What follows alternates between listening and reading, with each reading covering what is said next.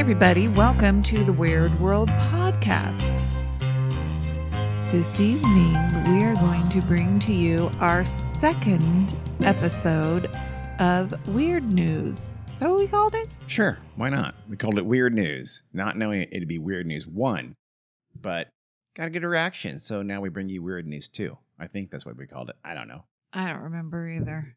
Dang it. Okay. Dean, you sound pretty broken up. I, I am. Why don't you start us off with the first story? Oh, okay. I will. what are you doing over there? I'm, I'm, I'm trying to find my notes. So, have you heard of. we called it the world of weird news. Oh, well, that was dumb. Let's just call it Weird News from now on, all right? Whatever, man. What is the largest human made reservoir in the United States of America? That is not information that anybody needs to know on It the top sure- of their head. I- off the top of their head. I feel like it is. I feel like you're hating on information. Did right you now. know what it was until you read this I weird news not. article? okay, then. It is Lake Mead, which is formed by the Hoover Dam in Nevada, out here in the southwest, or in the southwest. We no longer live in the southwest, technically. well, we used to. Um, the Lake Mead hmm has been doing what lots of other lakes throughout the uh, country have been doing, particularly out in the western United States, where there has been Mhm. years and years of almost all drought years, and it has been shrinking precipitously every year, really since about 2000 or so, almost 20 years now Yeah, of pretty steady decreasing. it's a problem. It is a huge problem. It's an incredibly important reservoir. It services 30 to 40 million people, hugely important to agriculture in the area. Just is it the Colorado River is what feeds it. And the Colorado River is drying up because it's being, you know, because of drought and because that area of the country is booming with more people all the time in Phoenix and Southern California and Las Vegas. So every time you go to Vegas, just remember that you're you're killing nature. Wow. okay, I'm, I'm overstating that a little bit. What's happening though, because of the recession of the water, has been finding things there. Oh, Yeah, I know. For instance, they found a well, actually, uh, years ago, a um, Pueblo Indian site was found a long time ago, and also a ghost town that was settled by Mormons is also found. In fact, there's, there's now a tourist, kind of a tourist destination wait. Inside Lake Mead? along the edge of Lake Mead, Oh. covered up by Lake Mead when it was created. Remember, when you build a dam, Yes, it covers things up. correct. And now that it's receding, it's uncovering some things. But more recently, things that have been being uncovered, good, great sentence, by the way, have been bodies, Oh. human remains. Nice. Four sets of human remains have been found just since May 1 of this year, 2022. What do you mean by sets? Like people? Four bodies. Oh, wow. I mean, they're badly decomposed and skeletal in one yeah. situation, Are, as they say in Britain, as we found out, skeletal. Skeletal. Mhm. Wow. the most recent one was found in, I believe, early August. It looked to be decades old. The first one, May first, was was a person that was found inside of a barrel. uh oh! And how do you think that body died? Well, probably not going over at some falls in a barrel. Nope. Gonna say gunshot wound. In fact, Oh. that was almost certainly a mob hit. Wow. Why'd It- they bother putting him in a barrel? Uh, that's you always did that because it so it didn't come up. It sank. It stayed on the Oh, bottom. I in this thought that case, I thought that's what the purpose of concrete shoes was. That too. The barrel's a good, uh, you know. it- There's there's multiple methods of disposing of the body. they think this person died in the 70s or 80s, judging by his clothes. So I'm assuming I don't know wide collar, Hmm. I don't know members only jacket. I'm not completely sure what that means, but they date the demise of that person giving his clothes. Huh. And then on May 7th, a week later, remains were found in another barrel discovered along the shoreline. On July 6th, they found another body along a place called Boulder Islands. That they did identify it turned pretty quickly. It turned out to be the body of a woman who had gone missing after she fell off a jet ski back just on June 30th. So that person was had been in the water just a week Wow. that really wasn't uh, but I, I guess it was i don't know if that had strictly to do with the water receding or not. They just found the body, but still. So someone went missing Yeah. from a jet ski accident. They found her a week later on July 6th. And on July 25th, they found the uh, remains of a body at a part of the lake called Swim Beach. So the early August person in the barrel was the fourth body discovered just in a, a few months. Lake Mead has has lost about 170 feet Wow. its depth just since 1983. It's about uh, one quarter of its capacity to hold water. So it's just it. The drought has been absolutely devastating. Yeah. So they talked to, I guess, some local station there talked to a, a mob expert, like he, some guy who's a historian, and he, and he has a thing called the Mob Museum. His name is Geoff Schumacher. Actually, he's the he's um, the vice president of the Mob Museum. I don't Oh. Does it have a president and a secretary of state? I have no idea.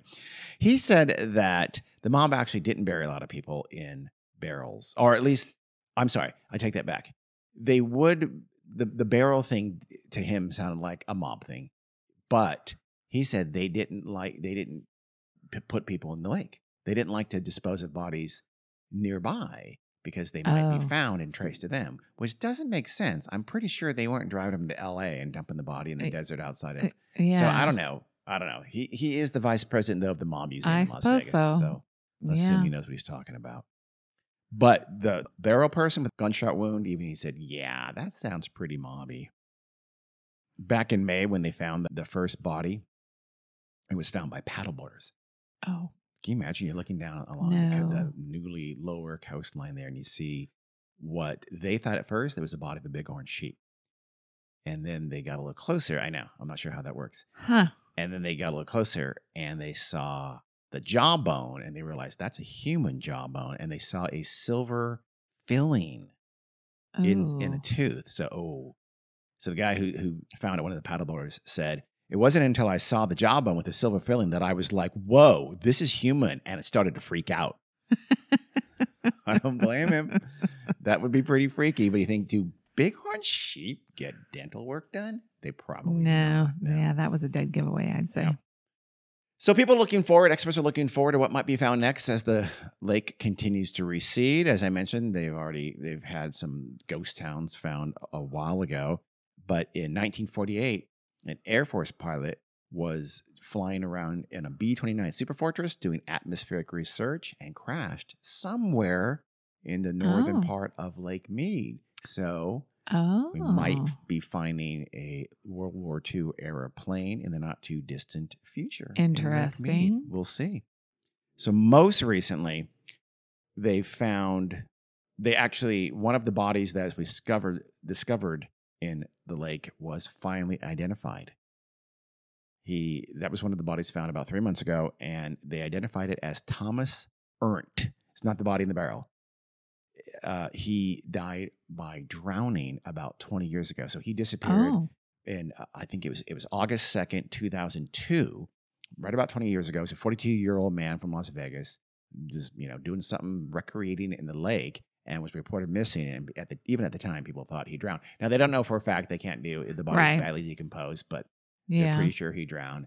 They have identified him through DNA that it was Thomas Erndt is one of the bodies. So one of the bodies Oh. most recently has been figured out. I doubt they ever figured out who was the guy in the barrel. Why? Couldn't they do his through DNA as I, well? I, they could. They said that they um, are still they're still running the DNA. The Las Vegas, I think it's Clark County actually. The county coroner's in charge of this. They are running the, the DNA. They're using X-rays and fingerprinting and forensic dentistry to try to Mhm. find out who these other bodies were. But so far, that's the only one that has been identified.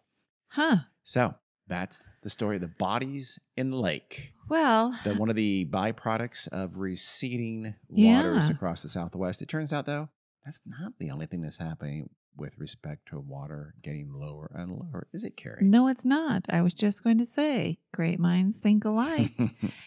well, speaking of World War II era things being discovered, I don't think we were Do- speaking about World War II or everything. Oh, the boat. I'm the boat. The plane. Yeah. My bad. Yeah. That was only seconds ago, and I you were forgot. literally That's, speaking that's, um, that's, a, that's an issue. due to receding waters because of drought conditions. As it so happens, dozens of Nazi warships have appeared in the Danube River. The Danube River. Yes. Nazi warships. Nazi warships Really? with They're going like up and down the river. with like munitions and stuff. It's danger time. Wow. It's Yeah. dangerous. Yeah. Carrie. It's It sounds like a Cartoon Network television show, but that's good. And in Spain, this isn't World War II stuff. There's something called Spanish Stonehenge Really? that has been uncovered. Un- It it Ah. was pur- I think it was one that was purposely, you know, flooded with a dam okay. and the but now the the waters have gone away Hmm. partially. And so people are happy about that one cuz they want to study that. And in the China's Yangtze River, they have discovered three Buddhist statues have been Mm. uncovered. And then of course, if you weren't doing like me, my next sentence would have been and horrifically human bodies have been found in Nevada's Lake Mead. Well, good thing I did it because you are not doing terrible downer stories anymore. I am not. My story is about a severe drought. not a happy thing. Severe drought in Texas no? Has revealed 113 million year old dinosaur tracks. That's impossible since the Earth is only 6,000 years old, so I'm confused. well, we're not going to get into that, Yeah, well, Mr. Hmm, Bible agree Man. to disagree, but fine. But it, in all places, Dinosaur Valley State Park. Makes actually perfect sense. It does. You think it's just a weird coincidence? No. okay. This is where dinosaurs roamed the earth. The prints were normally covered by the Paluxy River, Mm, and I guess I like that name. they have been visible before, but and the last time was 22 years ago, the year 2000. But this river has uh, dried up completely in most locations. So now more and more tracks are being uncovered in the park. And I guess normally when there's water, they would, you know, the tracks would fill with sediment and stuff and not be mm. visible. But most of the tracks that have been uncovered belong to ac- Acrocanthosaurus. I feel like you made that up right now as as we spoke. Ac- Acrocanthosaurus. What kind of what does that mean? It's the name of a I, dinosaur. It's a like- carnivorous. Yeah, it's like Bigfoot lizard. I will. Oh, I don't know what it means, Okay. but um, it's carnivorous. It lived 115 to 105 million years ago in the early Cretaceous period. Okay. These dinosaurs walked on two legs, Ooh. and they had three toes with claws on each foot, How tall? How big? Uh, Velociraptorish. up to 15 feet tall, and Scary. weighing up to seven tons. We we forget how. Or we just don't. You know, you think we see T Rex and they're you know look like a small building and everything. You forget. Can you imagine a fifteen foot No, carnivorous giant lizard thing? I mean, it's terrifying. Really glad that we only coexisted with dinosaurs for the first couple thousand of the six thousand year lifespan of Earth. I mean, I'm glad it didn't. It's still they're still not around yeah. six thousand years later from when they first were born. okay, okay. Enough. Uh, the recently revealed tracks are called the Lone Ranger Trackway. okay. And there's about 140 tracks from one individual dinosaur. I'm not really sure how, how they know this. I guess it's maybe Like uh, specifically contiguous. a single dinosaur. That's what they say. Must be right. It must be a, a trail. He's walking. He maybe a she Yeah. walking through mud Yeah. the whole time. And, Yeah. Okay. I guess some of them were ha- were already visible and now 60 have been Oh, okay. uncovered, I guess. what have they found? Anything at the Tonto Trail? No. That must be nearby the Lone Ranger Trail. Oh, I'm sorry. Is that again Native Americans being just from, written out of history? Okay. Thanks, Texas. They have found other tracks left by a 60 foot tall dinosaur who weighed about 44 tons. Man. This is slightly larger or a lot larger called Sauroposeidon. I like That's that. a good one. But a paleontologist said that these footprints are spectacular because they're deep Hmm. and you can see the toenails. And there's more than one kind, and there's a lot of them. Wow. it does sound pretty exciting. That sounds. All of these dinosaurs' tracks that have been preserved, they're in limestone, which I guess is It's what one. helps them become preserved. But also, I guess they, you know, they could eventually erode away, especially now that they're uncovered, I think. right? Eventually, take some good pictures, make some plaster cast. You know what the hell? I, in fact, dig the whole thing up and put it in a museum. They actually think that there are more tracks, obviously, that are still buried and like even deeper Mhm. and stuff. And eventually they may be uncovered So after. you're rooting for continued drought. no, I'm not. Sounds like it. but, you know, these paleontologists are pretty excited about they the are prospect. for sure. Yes. Yeah, they're doing anti-rain dancing as we speak. And I suppose these two particular types of dinosaurs, they don't have a, whole lot of other evidence of their existence, like bones and stuff like that. Ah. So these tracks are very helpful for scientists to get more information about them. And I guess tracks are very helpful because it gives them information about posture and speed that you really don't get from a skeleton. Yeah. That's good. Yeah, tracks are really, really critical. You know, they're deep, right? If they're longer and deeper, they're running or something like that. So you can Yeah. get a sense of their gait and speed. They can, even- I've, I've read that too. They can estimate how fast they're running when they made those tracks, which is pretty cool. I know, which It's math. I know. Is it? I mean, I don't. It is math. But see, here's the thing. Yeah. But aren't some of the variables like the weight of the animal Uh, and yeah, I don't know. so how how do they know? It's I like, trust science, Gary. I don't question like I well, I question everything. That is Let's do it. science, Okay. right? Oh, you pretty much put me in my place. I I'm smelling toast right now because I was burnt. Wait, I don't know. They do expect all of these tracks to once again be covered by water, Oh. so they are optimistic, even though the Western United States is currently experiencing the worst drought in 1,200 years. Is it really 1,200 years? That's yeah, sure. Why not? Holy smokes. And You just told me that, so I think. I well, I know that's what I'm reading in the SmithsonianMag.com. But they say that obviously, as we all know, these droughts are being exacerbated by climate change.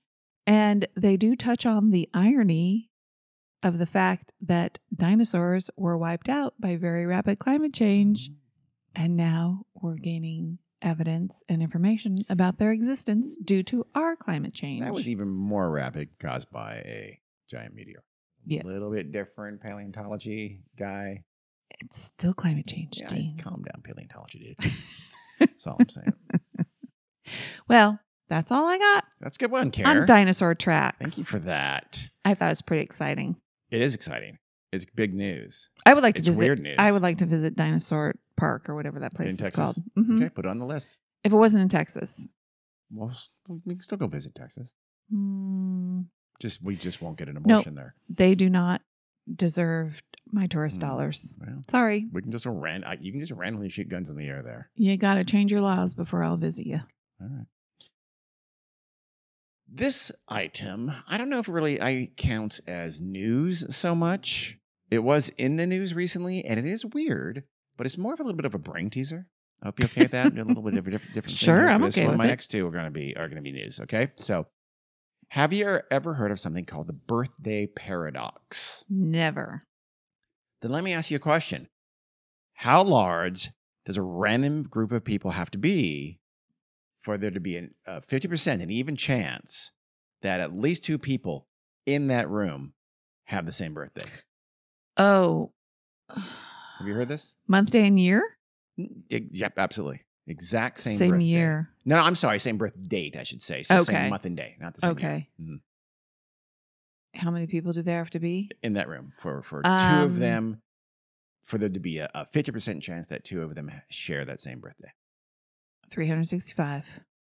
That's a weird guess. Why? Because that's how many days there are in the Yeah, year. You're wrong. But that's a good one because it illustrates how bad humans are at probability because you are way the fuck off. Well, that's I'll- hard. It is hard. It's not an easy way. I'll tell. And when we solve it, uh, you know, listen carefully because Okay. it's, it's it's pretty complex.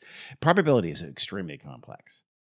It's a it's an incredibly important part of, of science and social science and physical sciences, but it's very very complex. Okay, it's very complex, but you just ridiculed me and you said I did not hum- ridicule and you, you. said people are terrible at doing this. People like, are like, terrible. Like at it. it's something that we should be. we good at it'd Be doing. great if we were better because it, it really impacts our lives in a lot of different ways. Yeah.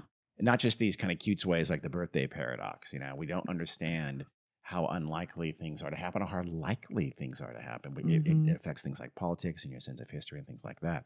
So most people, it turns out, guess 183 because they think that's about half. Half as many days as Oh. there are in the in the year, roughly. Yeah. So they think that's kind of the innate, kind of natural response, and that's But that the- doesn't make sense to me. I might even double it.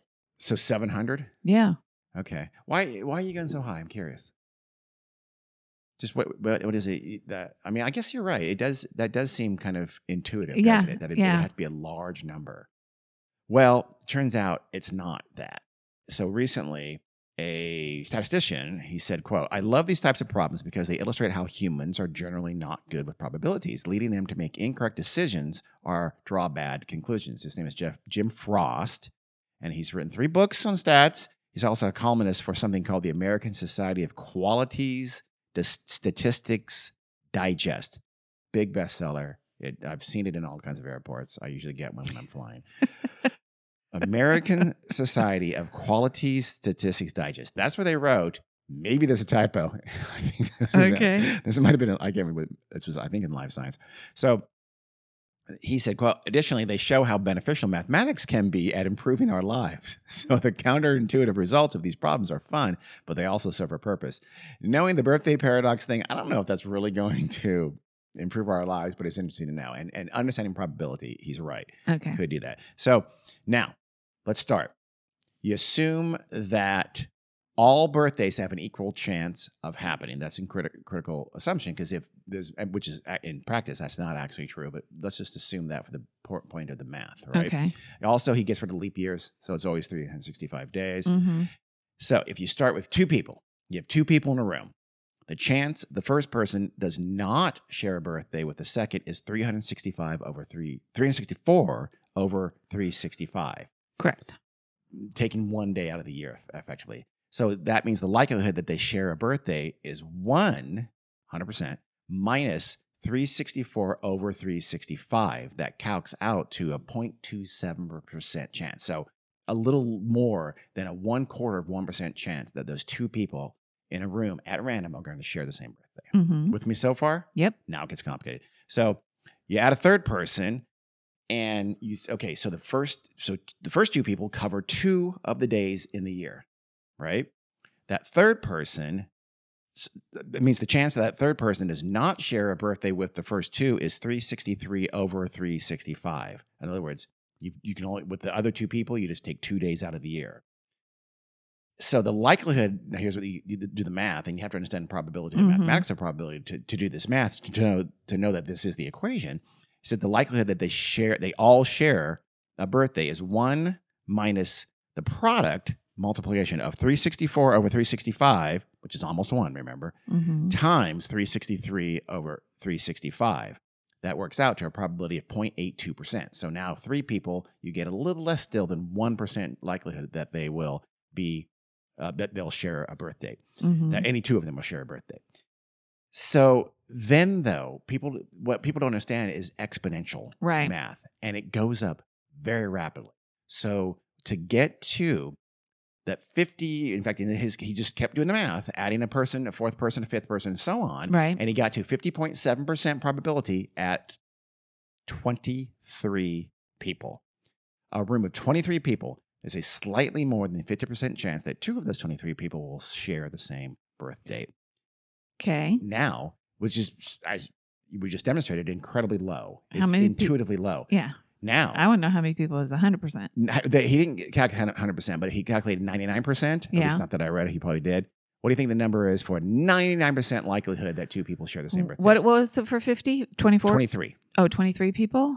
So for 100, it's obviously not double. Um, I am going to say uh, 32. 57. Oh, fudge. Still, a shocking number. Now, if you st- if I started with that, well, that'd be crazy low. We started with 50% likelihood. Yeah. If you said, what is it where we're almost dead certain? Okay, wait. It's I 57. don't I don't buy that. okay. Because here's the thing. What? I'm pretty sure I've known at least 57 people in my life and have learned their birthday. Uh huh. That is not science. That is anecdote. I know one person Opposite of science that shares my birthday, Okay. then. and I just met them within the last five years or so. Okay. Still, ninety nine percent. Bingo! You just proved the point here, actually. So yeah, you do share in that. You know, I mean, no, but what I'm saying is, I knew 57 people okay. clear way before five years ago Uh-huh. that I knew their birthdays. okay. But again, and I not- didn't share a birthday. I'm not saying that. If you I- randomly put in- obviously, I'm not Well, saying yeah, this are. is You're- scientific you're- evidence. You just, you just said But that. I'm just that saying- Way. I'm calling bullshit on that number I because mean- of your personal situation. 99% is pretty sure. I know, So if is. I, It you is. know, okay, the next time I'm in a room with at least 57 people, I'm just going to ask everybody their birthday. That'll be fun.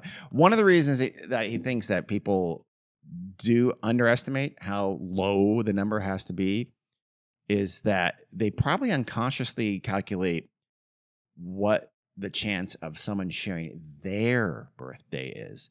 Carrie, you just you just demonstrated. Oh, demonstrated. you're right. It's any two, Two people. people. So it's Okay. not you. You you illustrated exactly what he thinks is the main Yeah. reason that people think call bullshit on it. Yeah. So now think to yourself, the first the first 57 pick 57 people out of your outlook Yeah. and do any any any any two of them Yeah. share a birthday. I bet they do. I walked right into that one, didn't I? you did, but thank you. Yeah, they Brilliant. do because I already know three people that share the same birthday. There you go. Boom. And, and now if you pick a random 23, again, it's only 50%. That's not, but I, that's why I kind of like the 57 number better because if you if you can randomly pick 57 acquaintances, Yeah.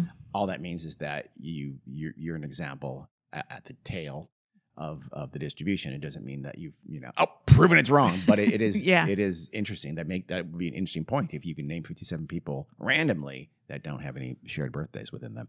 Another reason though is that he thinks that people against what we pointed out they significantly underestimate how quickly the probability increases with group size. That's a quote from the the the life science article. So people just don't understand. So here, here's an interesting one. Humans are, are humans are terrible when it comes to comprehending exponential growth. That Jim Frost said.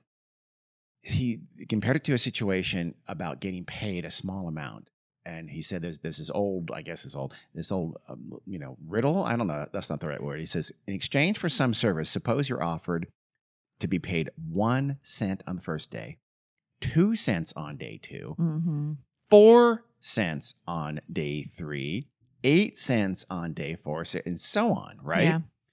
And you're gonna this is gonna happen for 30 days. You got to do this work, and that's gonna be your pay for 30 days. Most people think, screw that. Yeah. I'm not gonna get shit. How much do you think you're gonna get in those 30, uh, 30 days? I, I don't know, but it's a lot. $10.7 million Yeah. is your paycheck on day 30. Yep. It's crazy how fast. It's like compound interest and Mhm. compounding any number really does Yeah. increase that number very surprisingly rapidly. Which is what makes uh, student loans such terrible Yeah. situations for a lot of people. Uh, makes all loans terrible situations because it works against us. So, yeah. That is the birthday paradox. That Carrie. is not- interesting. Not news, but I thought it, I wanted to share it and I didn't know where else to share it. You know, I don't know how to shoehorn it into some story. Well, and here's a story about a mysterious murder. And by the way, he had a birthday. Oh, that was not going to work. So, Okay, I'm gonna. This isn't like super recent news, but it's fairly recent, June of 2022. I'll, I, that's plenty recent. So we we can call it summer news. okay. you can call it late spring news, whatever you want to do. Rum spring news, doesn't matter. Well, anyway, this one isn't isn't very happy or Oh, upbeat, Carrie. but it is interesting, and it involves my favorite animal on the earth. Oh, I know what that one is. of one of my favorite animals. That is elephant. Oh, I was going to say pangolin, but okay, elephant too. What's my other favorite animal? Uh, you love, um, you love blue whales, and you're a huge fan of quokkas. Oh wait, that's me. Yes, Um, you are a big fan of lobsters. That's your sister. that you that I can see on a daily basis if I choose to. Dogs, cats, no, um, wild animals. Oh, a, a wild animal you can see on a, daily, a Mhm. daily basis. Mhm. Squirrels.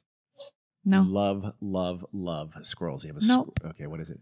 That I get all excited and I go get my camera and go take pictures of them. Birds. Hummingbirds. Hummingbirds. I did know that. You You're know nothing huge- about me. I, I did know that actually.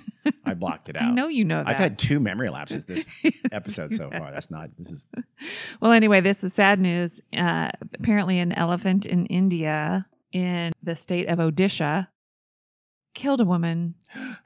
She was going to collect water in her village, and an elephant killed her. And then, well, actually, she, she- I'm sorry, he, you know, or I think it was a female elephant, as a matter of fact, injured her very badly. She was taken to a hospital where she then died. Oh. Shortly after that, her family was having a funeral, and during the funeral, the elephant came back, took her body off the pyre, What? trampled her dead body, Okay, she did something to that elephant. and then Right. left. Do they think They that? don't have any That seems evidence very personal. that she did something. wow. They Maybe- don't You know know. what? Her doppelganger, her evil twin, did something terrible to that elephant. I don't know. But they do surmise that the elephant might have, by smell or something, Mm. recognized her on her funeral pyre as the woman that that you know An it- elephant hunter gave her his scarf, and she was killed because of that smell. I don't know. I think they might have figured that one out. But this elephant had come from a wildlife sanctuary that was about uh, about ten miles from the city of Jamshedpur. I don't know. Perfect know, pronunciation. but that's kind of sad. That is sad. So after it, you know, trampled her dead body, it, Mm. I guess, threw it down and then ran away. They managed to complete her funeral a few hours later.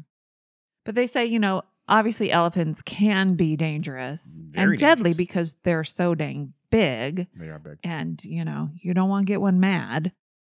Mm. Or they like have rogue elephants that you can see video of, you know, Yeah. trampling through streets of India or whatever. Or drunk.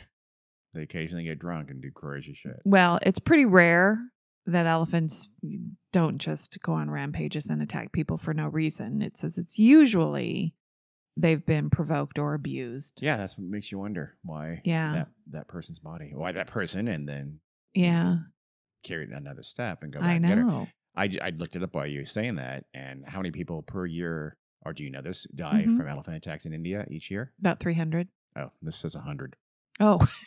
So, well, maybe I don't know my right. maybe my figure wasn't India. Maybe it was worldwide. Oh, okay. It could be. Yeah, mine was uh, WWF. Yeah, mine too. Yeah. No, wrestlers know all about Indian. Indian Mine said Indian 300. elephant. Huh. So maybe, I, I don't know. Hmm. Intriguing. I don't know. But, you know, Asian elephants are often um, subjected to torture and stabbing What? for a tour- tourism industry. Why? Yeah. What? Why? I don't do know. that? I don't know. Pro- Why probably piss off an elephant. wow.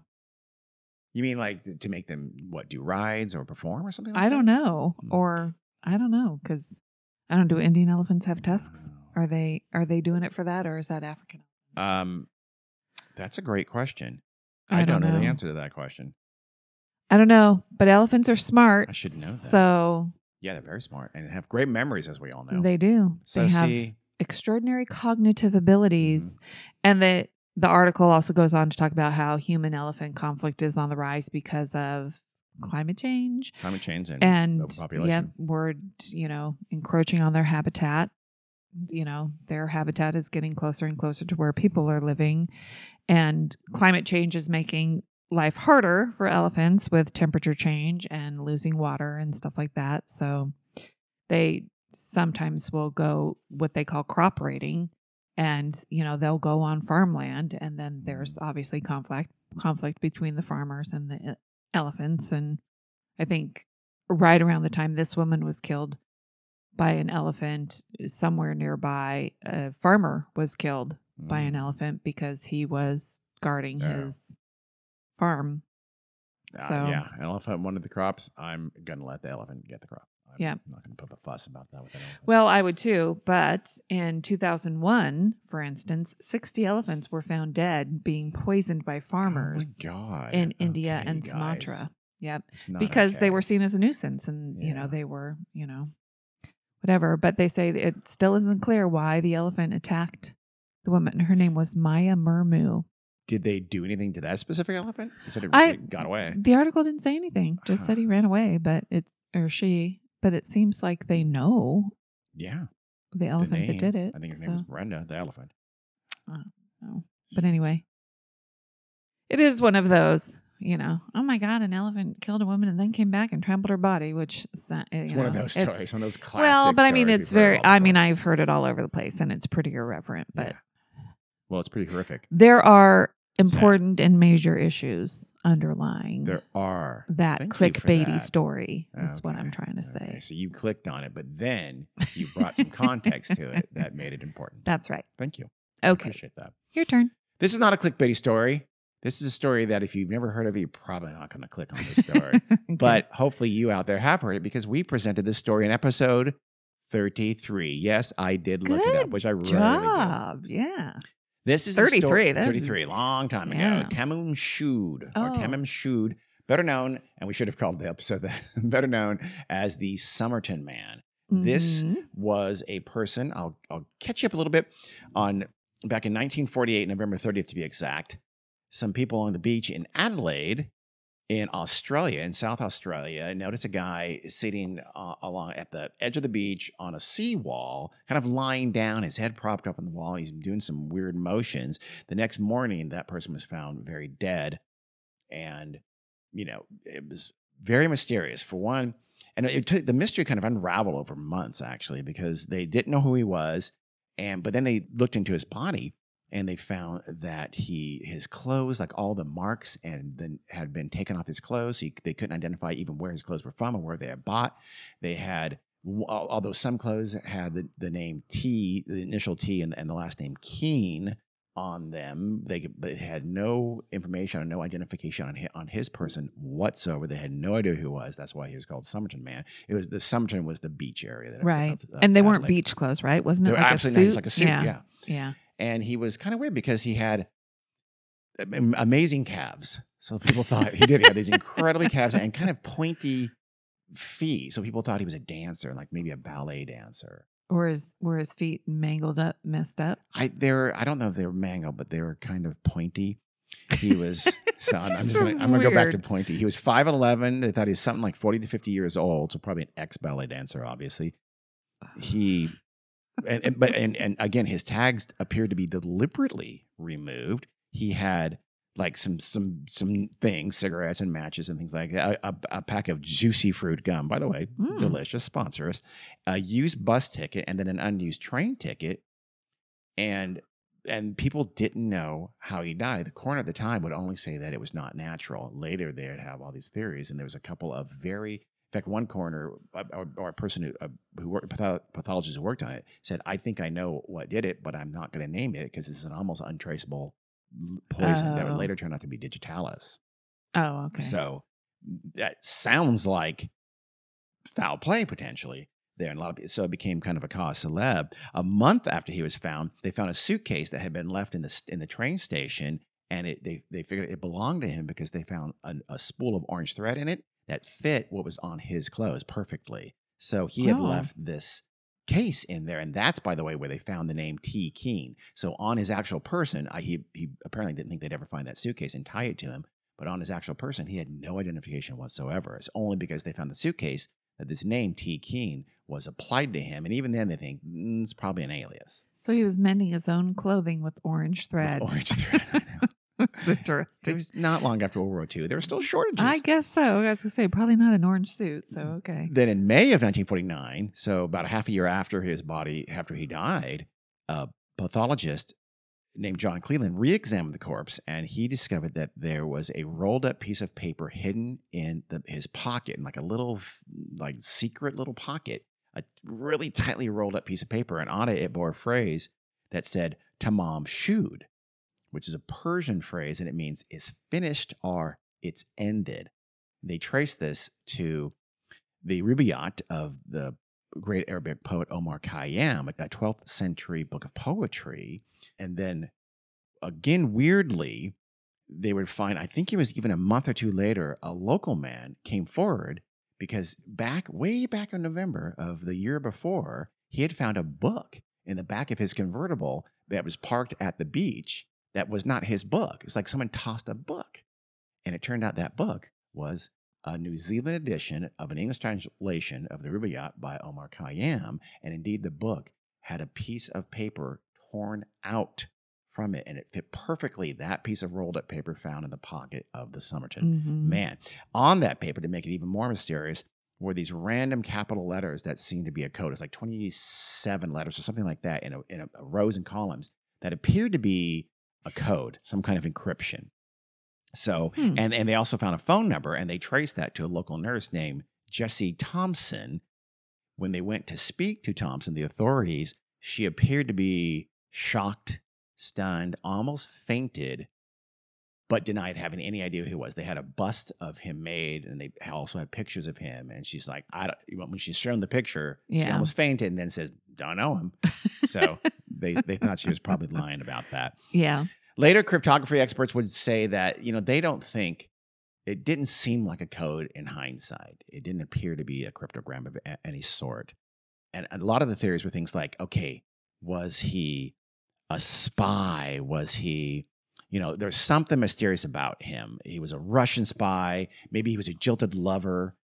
Was he poisoned? Was it murder? Was he a smuggler? Again, was he a ballet dancer? All kinds of theories about it. Well, recently, a professor named Derek Abbott. He's a physicist and an electric electronic engineer at the University of Adelaide. He has been on this story for years and years and years. He teamed up with Colleen Fitzpatrick, who's a forensic genealogist. They found some hairs in the bust, the plaster. They made, made again. They made a plaster bust of his face and upper and uh, I think his shoulders. Mm-hmm. They found some hairs in there from Wow. him. So they were Yeah. finally able to test the DNA of these hairs. And guess what? They think they figured out who the Somerton man was. He's quote from Abbott. We're just saying this is that what the DNA tells us. It's up to the cops to make the legal determination of who this guy was, but they think this person was a man named Carl Charles Webb. He was an electrical engineer from Melbourne who vanished from the public record in April of 1947, which is a little interesting because it would have been about a year and a half before he was found dead. But right. that's the last anybody ever saw of him. We'll get back to him in just a second. So, what they did was they took the DNA sample and they plugged it into what database? One of your GEDmatch. faves, GEDmatch. They plugged it into GEDmatch, the genealogical research database, and they found some distant cousins of this person. And so Mhm. they started constructing the family tree like you do, and they narrowed it down to about only 4,000 people. sure. But they started looking at biographies and they found this guy. They found Webb, who fit the right age. He was born in uh, Victoria, the state of Victoria in Australia in 1905. So he's about 43 at the time of his death. That fit. Abbott said that we were able to connect one of them, meaning one of the DNA cousins, to Carl's father and one of them to Carl's mother. So he was related to, the, to these people. He Mhm. says, quote, you really kind of narrow it down so much. It could be any one of Carl or his siblings, but Carl's the only one whose biography fits. right. He was born at the right time. He has no documented death. He disappeared in April of Right. 1947. He seems to fit the bill pretty accurately. Again, they haven't, it's not 100%, but it seems pretty damn close. The authorities, by the way, recently exhumed the body of the Somerton man. So there's going to be more information out Oh. here soon, but they're taking their sweet time doing it. I think they did it last year, I believe. Yeah, last May. And they're conducting genetic testing right now on the remains. So they may be able to. So Abbott and Fitzpatrick kind of beat him to the punch. yeah. But if they come to the same conclusion, it'll, it'll be pretty Yeah. rock solid. And by the way, during Abbott's, you know, his researches, he he kind of narrowed in on the son of he his theory was that you know the woman the, the nurse Yes. was that the Somerton man was the parent of an illegitimate child with her, Right. And he and he her, her son, he thought more resemblance to him. Was this and- the ear thing? yeah, the same ear kinda thing had, had a funky, funky ear thing. Yeah. no relation, no Yeah. genetic match whatsoever. So that which seemed really pretty solid. Uh, Yeah. a s- ve- that's probably the best theory going. Is absolutely not true. Right. The Carl Webb has nothing to do with that family. There's no genetic match between the Carl Webb and the nurse and her family. Whatsoever. So they did test Yeah, somebody from did, that family. From that family, yeah. That's interesting. His wife, his wife. He met his wife, Abbott, the researcher, met his wife because she's related to that family. Oh, and they, okay. as he's researching it, Eh. he's like questioning her. It's like, hey, by the way, you do anything after this interview? Let's have some funny. coffee. And so, and so his he could test his wife for one. So they looked into him into this Webb person. He was again born in 1905. In October of 1941, he married a woman named Dorothy Jean Robertson, and she was 21 years old, and she was on her on their marriage certificate. She was a foot specialist. So podiatrist, I'm not sure exactly no, what that means. you're not a 21 year old podiatrist. I don't know. He was a 35 year old instrument maker. That was his job. So Huh. why he had those phenomenal calves, we don't know. Maybe he was a, also a great, uh, uh, you know, not professional, but a Yeah. dancer. I don't know. Or played hoop. I don't know. The last mention of him was indeed April of 1947, as I mentioned a minute ago, when he left his wife, just took off and Yeah. left, and she never saw him again. In Hmm. October of 1951, three years after he was found in November, what we think was him found, uh, Dorothy, the ex-wife, I guess, she placed a notice in the Age, as a newspaper in Melbourne, and she uh, began divorce proceedings because she said he had deserted her back in 1947. She had moved, by the way, to Adelaide before that. So the, they're surmising that that's why he was in Adelaide. He was from Melbourne. He went to Adelaide by train, apparently, and that's why you know he. So we don't know for sure. I'm now speculating, but looked her up, tried to find her, either didn't find her or was, you know, or, or maybe if, if he did find her and she spurned him, why did she wait three more years to start divorce proceedings? I don't Yeah, know. probably Or they had a fight. If but if they had a fight, she lied about it because she said she hadn't seen him since April of 1947. I don't know. Yeah. Well, Or maybe he didn't find her and you know committed suicide with with poison, or Yeah. maybe he um, you know got Yeah. cold feet. I don't know. We don't yeah, know. that that's the thing. Identifying him isn't likely to solve the mystery of his death, is it? No, it's not. But his turns out his brother-in-law was named Thomas Keene. Boom, T. Keene. Oh. Some of those clothes must have been from his brother-in-law. And another mystery was that the clothes were American. By the way, they're Hmm. American-made clothes, but that's solved because there were American GIs in Australia at the time. So his brother-in-law may have bought them like secondhand, or some, Right. some kind of secondhand store, uh, American clothes. Yeah. So we uh, Abbott has not found a picture of Carl Webb, but they did find a picture of Webb's brother, Roy, who was a soldier for Australia and died in Malaya as a prisoner of war. And they've said that so Webb's brother's picture looks a ton like the Somerton Man pictures. They say oh, so. It's looking Hmm. pretty good that this is him. So there's still questions though, like. You know, again, why was he there at Somerton? Why was he in Adelaide? What actually did cause his death? Was Mhm. it poison? Was it suicide or was it murder? yeah. So we don't know. And did and was he connected with Thompson? Because there again, these stories are that she was shocked and stunned, and, Right. Or was that you know who knows? Maybe that was embellishment at the Uh, time. that's what I was going to say. I mean. It- you see a yeah. picture of a dead person, a dead man's face. You know, Yeah. it's a little weird. He's so Yeah. that's the story of the Somerton, uh, the likely identification Yeah. of the Somerton man. Sounds pretty promising. Sure. I'll believe it. Well, thanks, Dean. That was a really good update to a really good mystery from Thank back you, in the early days Yeah, of the of my Weird World podcast. That's one of my faves. One Yeah, my favorite that that's one of It's an everybody's amazing faves. story. It- it is so it's layers of and mystery, and especially the way that it, it it played out over months, and it like got more and more mysterious every new discovery. hmm I love that story. They need to make a movie about it I can't believe there hasn't. Well, I don't if, know. if he did it right. Now, knowing that Carl Webb was this nondescript electrician, whatever he was, who Yeah. just left his wife, and then still there still is this mystery of again what he was doing there. Yeah. Was he murdered? Was he did he commit suicide? I, my guess is he committed suicide. I mean, you could take some, you know, license and yeah, Sure, make some sure. assumptions and You make some it- things up to. You could, if it was made in India, there'd be a lot of dancing and songs, right in the middle of very dramatic scenes. Which, and maybe an angry elephant. oh, Carrie, Carrie, too soon. Well, Okay, that's the weird news for today. weird news two.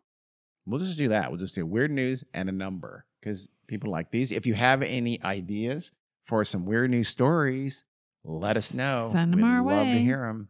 weirdworldpodcast at gmail.com. Okay, we'll keep keep doing these when more weird stuff happens, which it always does, which is good. Pretty much, Yep. yes. Okay. And the internet makes it so easy. It does indeed. Well, thanks for listening. All right. So, what? Oh, I really- literally can't say anything. Really weird voice. I loved it though. Thanks for listening. All right. See you guys. Bye.